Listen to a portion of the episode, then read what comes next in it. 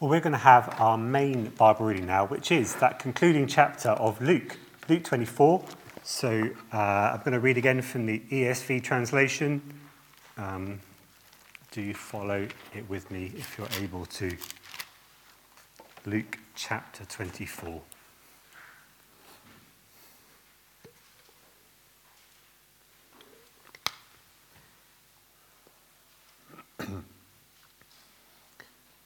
Luke 24, starting at verse 1, it says this But on the first day of the week, at early dawn, they went to the tomb, taking the spices they had prepared. And they found the stone rolled away from the tomb. But when they went in, they did not find the body of the Lord Jesus. While they were perplexed about this, behold, two men stood by them in dazzling apparel. And as they were frightened and bowed their faces to the ground, the men said to them, Why do you seek the living among the dead? He is not here, but has risen. Remember how he told you while he was still in Galilee that the Son of Man must be delivered into the hands of sinful men and be crucified, and on the third day rise. And they remembered his words. And returning from the tomb, they told all these things to the eleven and to the rest.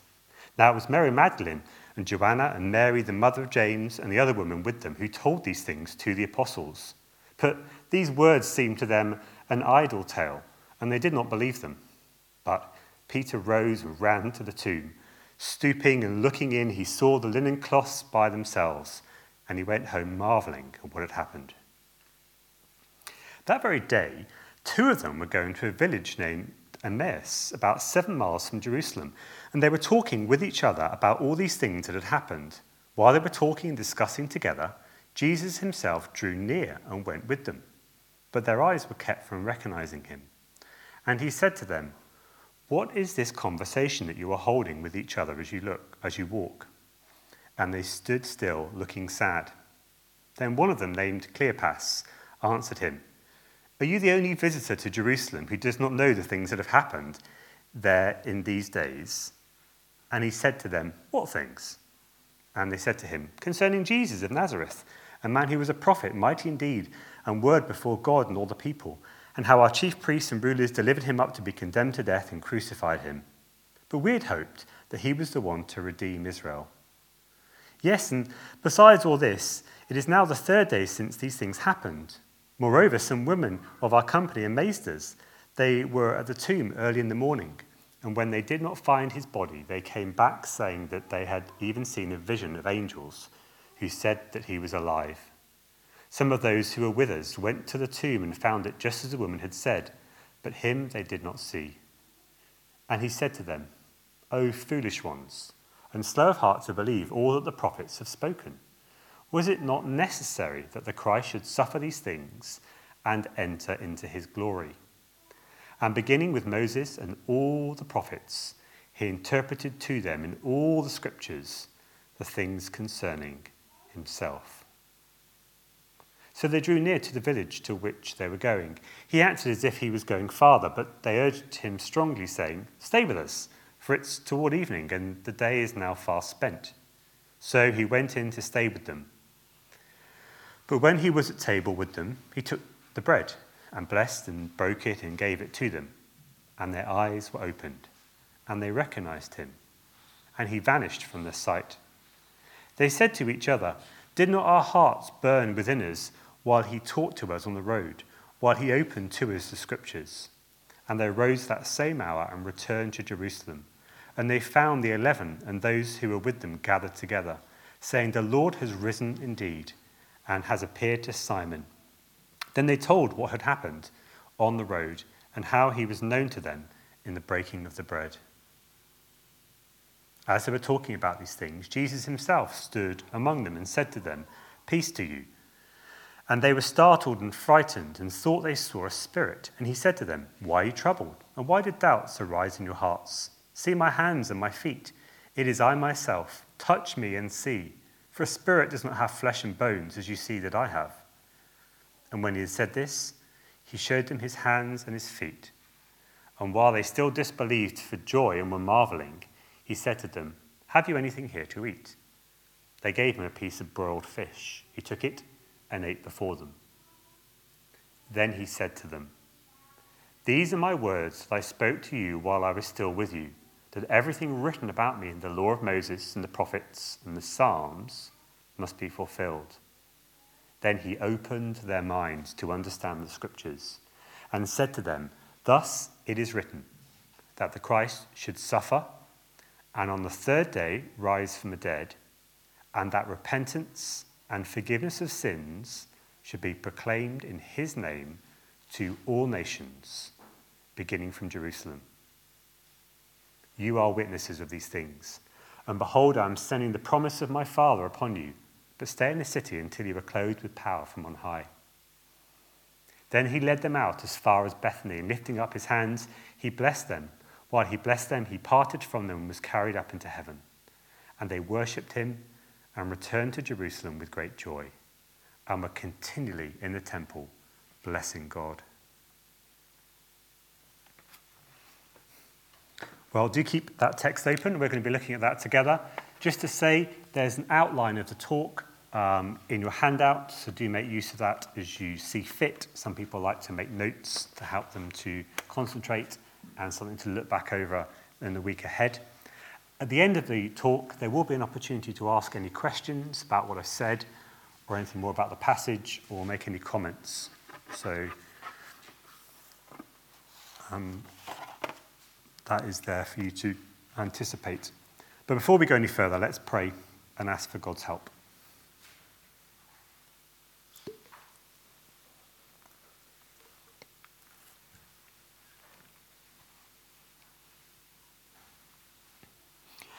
Heavenly Father, we thank you that you are the God who is good, who is truthful, and who is sovereign over us. And therefore, we pray, please, as we look at your word, that we might demonstrate who you are in our attitude to it.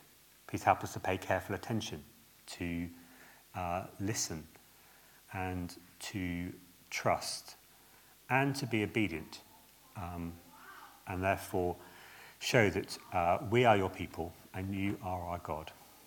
In Jesus' name, amen.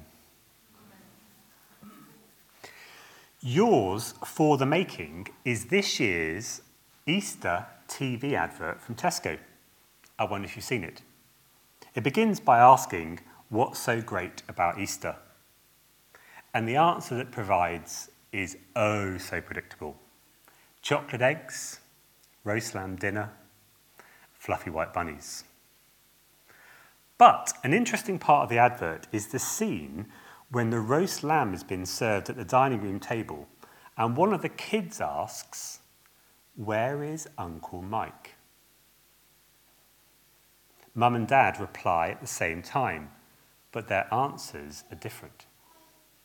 They try again, but again speak over one another and offer different reasons why Uncle Mike isn't there. The commentary provided in the ad helps the listener to understand. At Easter, you can choose who to invite. In contrast to, say, Christmas, where there is a whole host of expectations, including that the whole family get together, Easter, we are told, is yours for the making. Well, today we conclude our series in Luke. And in his final chapter, chapter 24, Luke wants his readers to consider the resurrection of Jesus and its significance. The account begins with a number of women who went to Jesus' tomb to anoint his dead body. But they were met instead by these two angels. And have a look at what the angels say. Let's pick it up from chapter 24, verse 5. 24, verse 5.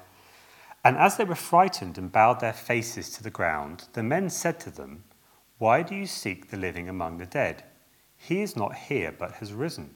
Remember how he told you while he was still in Galilee that the Son of Man must be delivered into the hands of sinful men and be crucified on the third and on the third day rise. I wonder, do you think that these words of the angel are words of encouragement or words actually of sharp correction?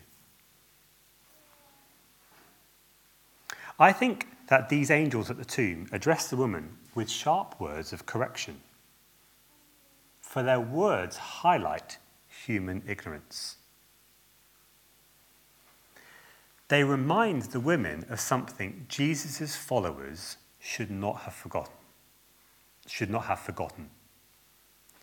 Jesus had told them that the Son of Man must be delivered into the hands of sinful men and be crucified, and on the third day rise. Chapter 24, verse 7. And this had been said while Jesus was still in Galilee. And as we've, uh, regulars here, as we've gone through Luke's gospel these past few months, we know that to be true.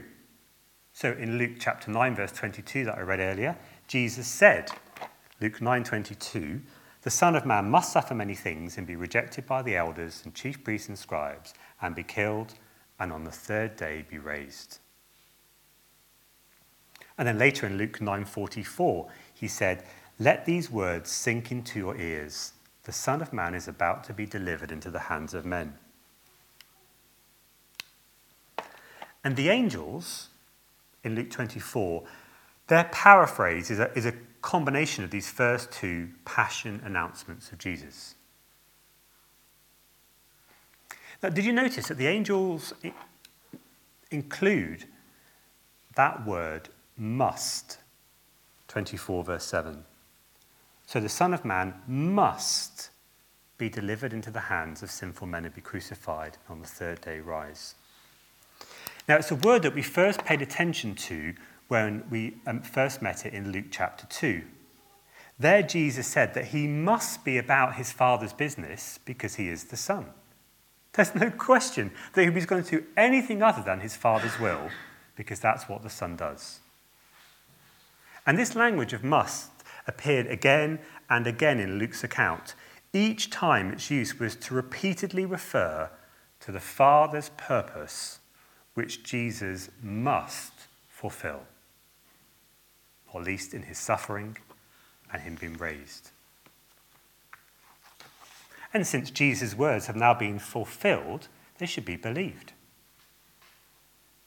Yet the empty tomb and the angel's announcement do not bring insight and faith.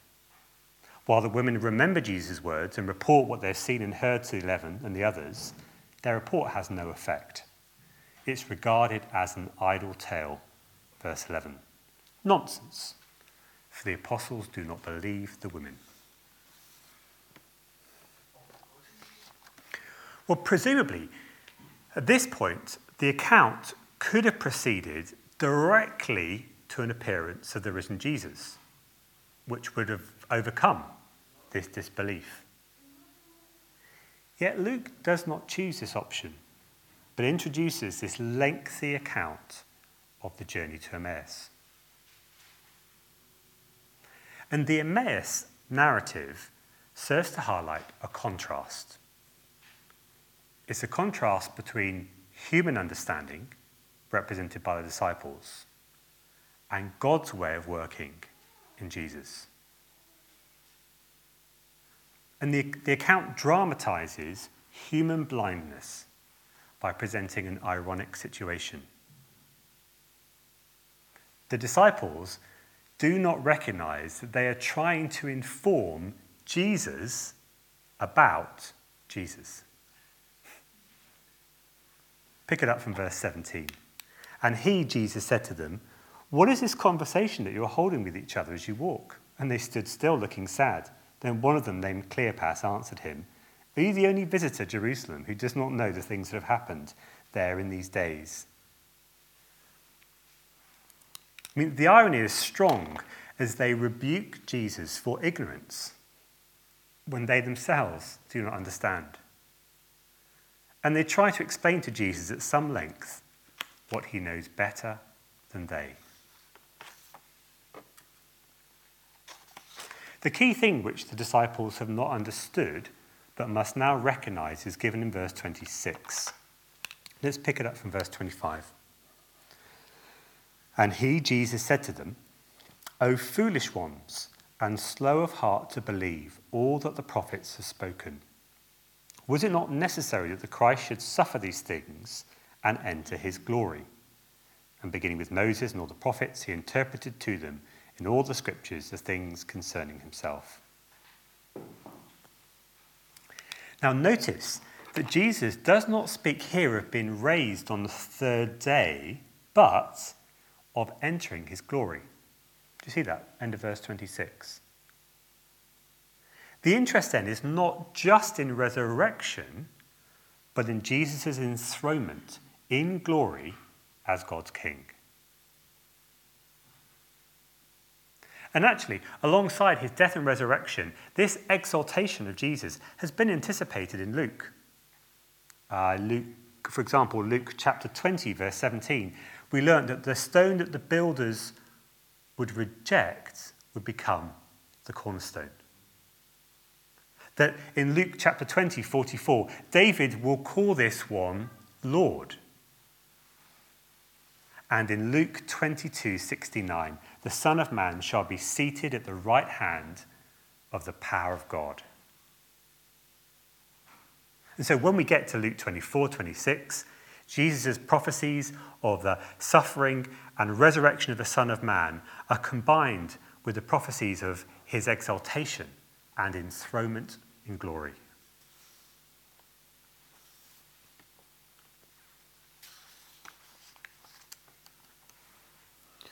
Well, we might expect Luke's account to finish with Jesus' resurrection. A happy ending with them all together sharing a meal. But the story of God's purpose in the world is not complete with Jesus' resurrection. It includes the preaching of the gospel to all nations. Let's pick it up from verse 46.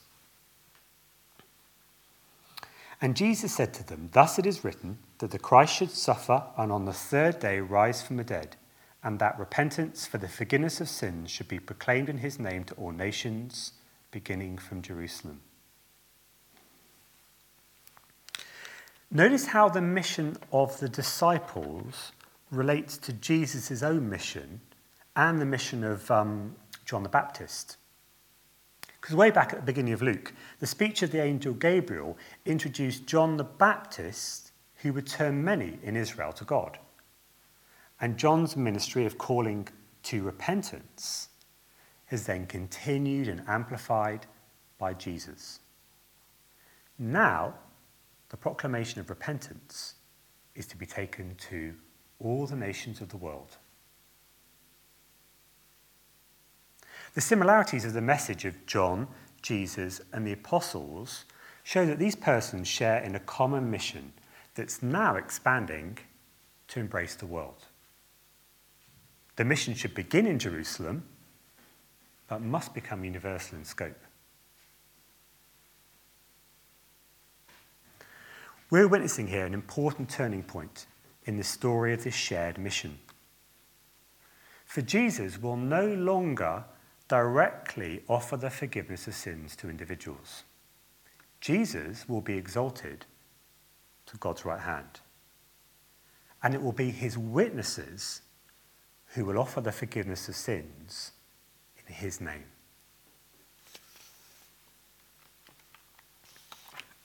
Notice too how Luke would have us understand that these things are happening in terms of fulfillment of God's promises. It's how Luke began his gospel back in Luke chapter 1, verses 1 to 4.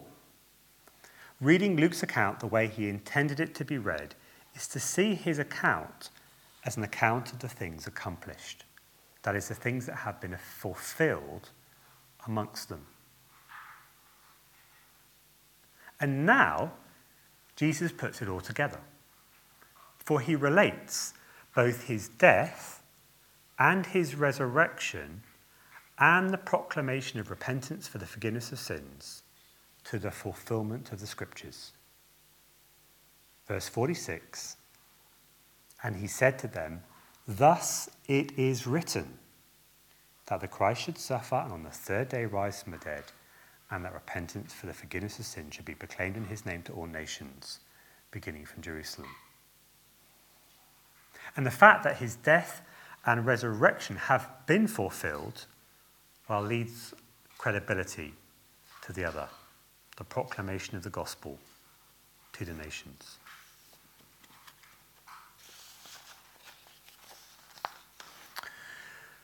Well, you might think we could end this sermon with a bit of a rant about how awful it is that Easter has become all about chocolate eggs and bunnies, how we know the real meaning of Easter and lament what it's now become. But I'm not sure how committed we are to be in reclaiming Easter as a Christian festival. We've been thinking this morning about the significance of Jesus' resurrection and how it signals this turning point into the final phase of redemptive history the proclamation of repentance for the forgiveness of sins, of turning back to God, of being forgiven by Him because of Jesus. Now, that is not what Easter is all about, but what this phase of redemptive history is all about. it's not something that we do at Easter, but it's the work that we're bound up in until Christ returns. And as God's people, we have the great privilege of participating in this work. And I think as I finish, I think it can helpfully be broken down into two. Accepting God's purpose first for ourselves and then, secondly, for others. Accepting God's purpose for ourselves is to repent, to be repentant, to turn from sin to God and receive his forgiveness because of the work of his Son, and to bear the fruit of repentance, humility, and forgiving one another.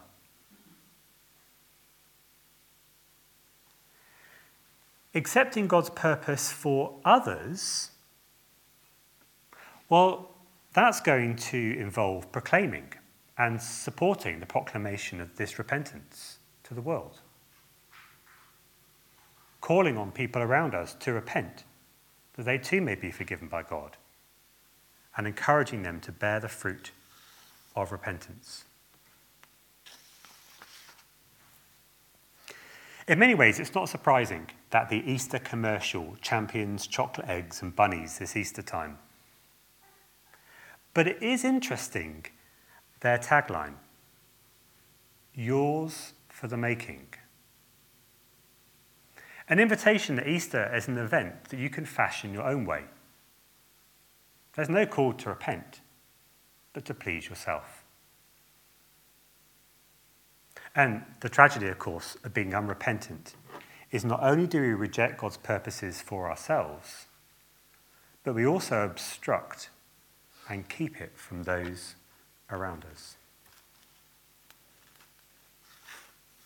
Well, let me pray, and then I'll open up to any questions or comments uh, you might have.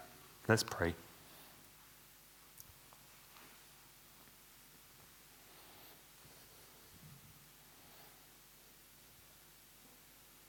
Heavenly Father, we thank you for this opportunity to reflect on the resurrection of Jesus. And we thank you as we've been reading through the entire gospel that his resurrection comes exactly as he said it would.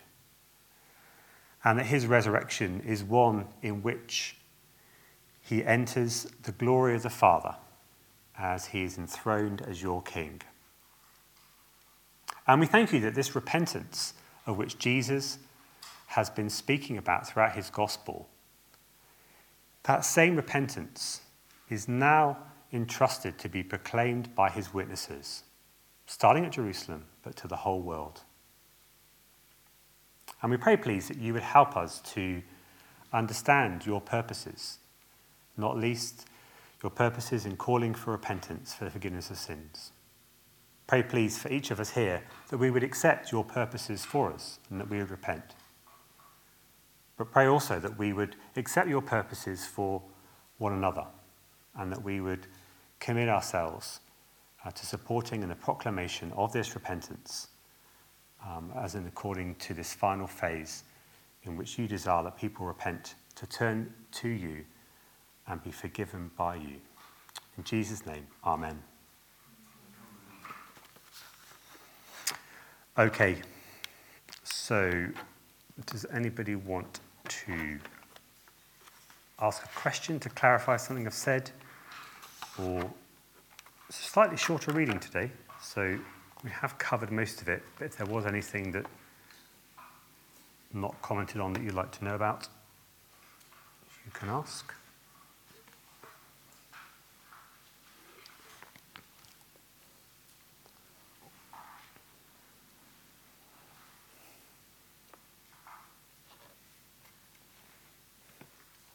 You might think, and we said before, if there are no questions, it means one of two things. Everything's crystal clear and you understand, or no one understands anything, just keep quiet.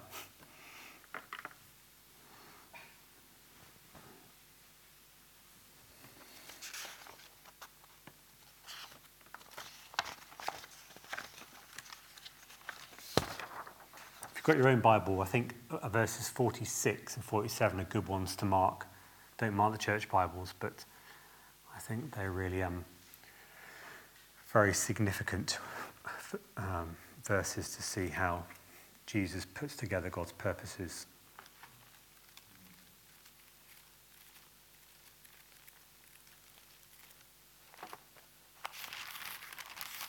Go on, Susie.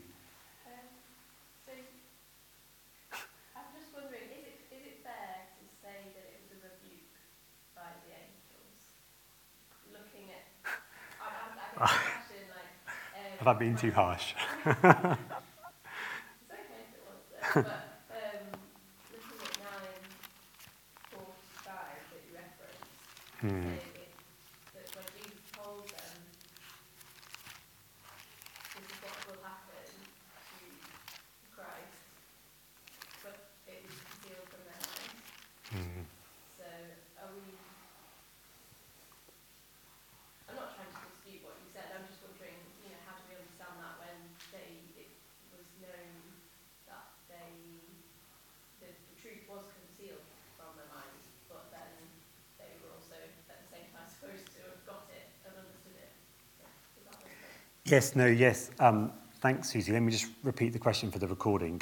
So um, we were thinking, well, I was uh, making a case for in Luke 24 the angel's word has been a rebuke. Uh, how fair is that, bearing in mind, particularly? It's interesting because it's those words that you quoted from Jesus in Luke 9 aren't there in Luke 9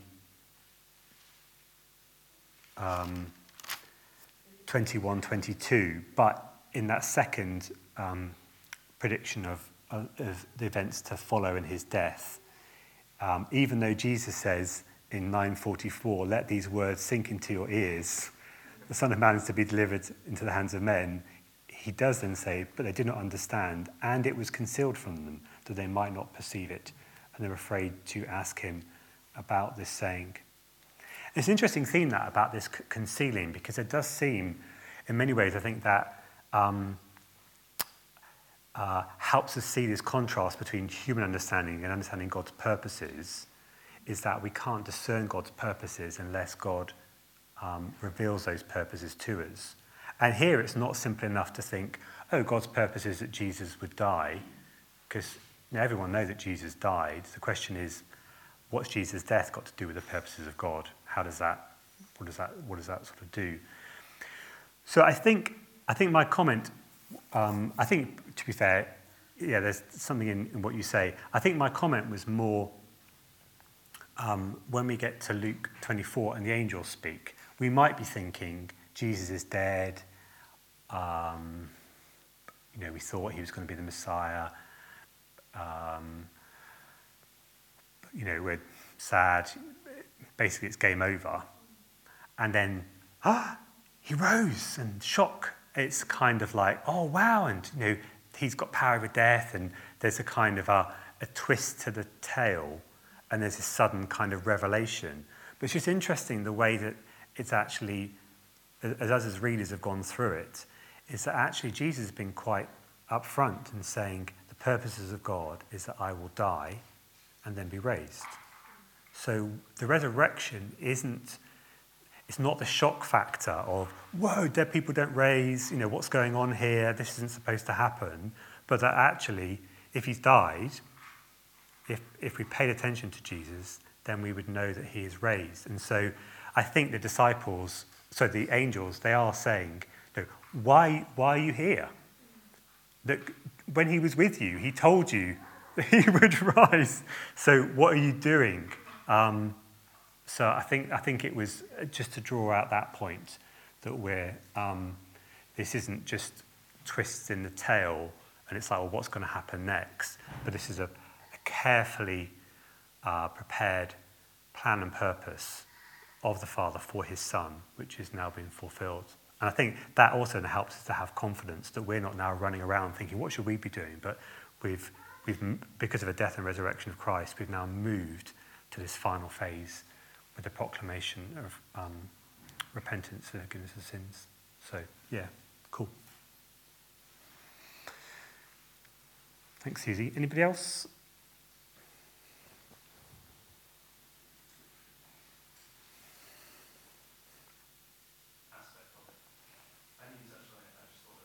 Mm.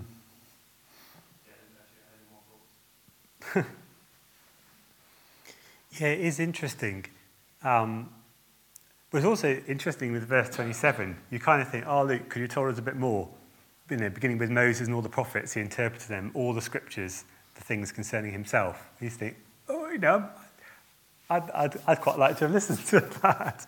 But in many ways, that's what the, his disciples will unpack for us in the New Testament in terms of actually how does that fulfillment goes on. And so, you know, not surprisingly, in his second book, Acts, there is a lot of Old Testament where they're showing precisely how the purposes have been um, fulfilled. But I think the promise fulfillment thing, I think is really important because what was the thing that the um, Adam and Eve doubted about God was God's truthfulness. Do you remember back in Genesis 3? God said, If you eat from the tree of knowledge of good and evil, you will surely die. They were deceived by the serpent, thinking that if they eat from the tree of knowledge of and evil, they will not die. So, right from the beginning of Genesis 3 in the fall, humanity has doubted the truth of God's word. Okay? And we're just prone to that. That's, that's the character of sin. Now, the promise fulfillment motif really um, challenges that because what we're seeing is that God's made promises and he's kept them. Therefore, what God says happens. It puts that back in our face, and that's very helpful for us because in our proneness to doubt God's words, truthful, actually to understand these events as God keeping his word, God doing what he said he would. In the same way he said, Let there be light, there was light. All these things, death, resurrection, ascension, proclamation of the gospel, are all God doing what he said he would. That's why they must happen. It's, it's, it's a necessity because that's who God is. And so I think pastorally that's helpful because that helps us to, to see where our confidence is in, in the truth of God's word and therefore to, to align ourselves with that, to, you know, to get on board and trust it. Good one. I mean, there is a tradition of three comments or questions, so last call. Anybody else want to? Go on, Josh. I do have a question sort of the back of Susie's question. Okay. In a similar vein. Coming out to the defence of the Sorry, ladies. I, I, was, I, I was wondering whether to ask it, but just thinking chapter 24, verse 31, where their eyes were opened yes. at that point, and then also um, verse 40, like a similar sort of thought.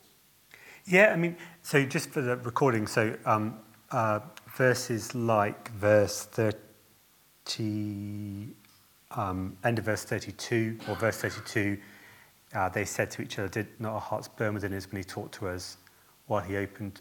Oh, no, not that bit. Where is it? Verse Verse 31.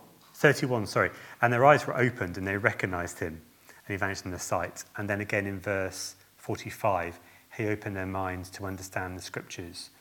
So I think it's, it's a really good spot. And I think we said before that in Luke's gospel, no one really knows what's going on. Like Jesus knows what's going on, but the disciples and the crowds, they're all fairly clueless. You know, they get little glimpses, like Peter recognizes that Jesus is the Christ, but doesn't really understand God's purposes for the Christ and is, is rebuked. And so you've got this confusion. And even when we looked at, remember last week, I looked in Mark's gospel, the cross. There's no one there in the crowds, like kind of giving a commentary of saying, like, let me just explain what's going on. You know, like you might have in a, you know, sports match of like, let's just, um, let's see what, what scriptures have been fulfilled here and how Jesus' death accomplishes salvation. No one knows what's going on. And so the, the only device that Mark has is to use that irony to record the cross in such a way that um, although they, they're mocking him that he's a king, actually he really is the king, and actually his death is the means of his enthronement. So that whole literary device of irony is, is, is, is how Mark tries to help the reader to think this is really what's going on here. Um, but here, we're beginning to see a transition to the disciples' understanding. But that's absolutely crucial because I mentioned before is that so far Jesus has been personally offering the forgiveness of sins. He's, he's met with people, he's forgiven them and welcomed them into the kingdom of God. But Jesus is going away, and we know in John's gospel that's actually for their benefit the Spirit will come. And therefore, his disciples will be the witnesses they're going to be the ones who are now proclaiming, and that's now us. We're the ones who know God's purposes of, of repentance and the forgiveness of sins. So, um, but here, it's important that they understand it because if they're going to be the witnesses, they need to know what's going on. So I think in that sense, we're expecting this movement, and that links really nicely with Luke's second book because then you see Pentecost, Peter stands up and he, he, he, he, now, he now understands God's purposes, not only for himself, but he can explain them for other people that they would then kind of get on in line. So I think in many ways, this whole um, opening of eyes, it makes a lot of sense when we think about the, this turning point in the phase of redemptive history. Now his death and resurrection, if the gospel is going to be proclaimed to the whole world, then it's, it's going to be imperative that the witnesses understand the scriptures and therefore can proclaim it. Um, and I think presumably that comes as a, I mean, depending on how you want to think about it, either an encouragement or a rebuke to us, that we need to, we need to know God's purposes clearly, not only for ourselves, but we can explain them to others.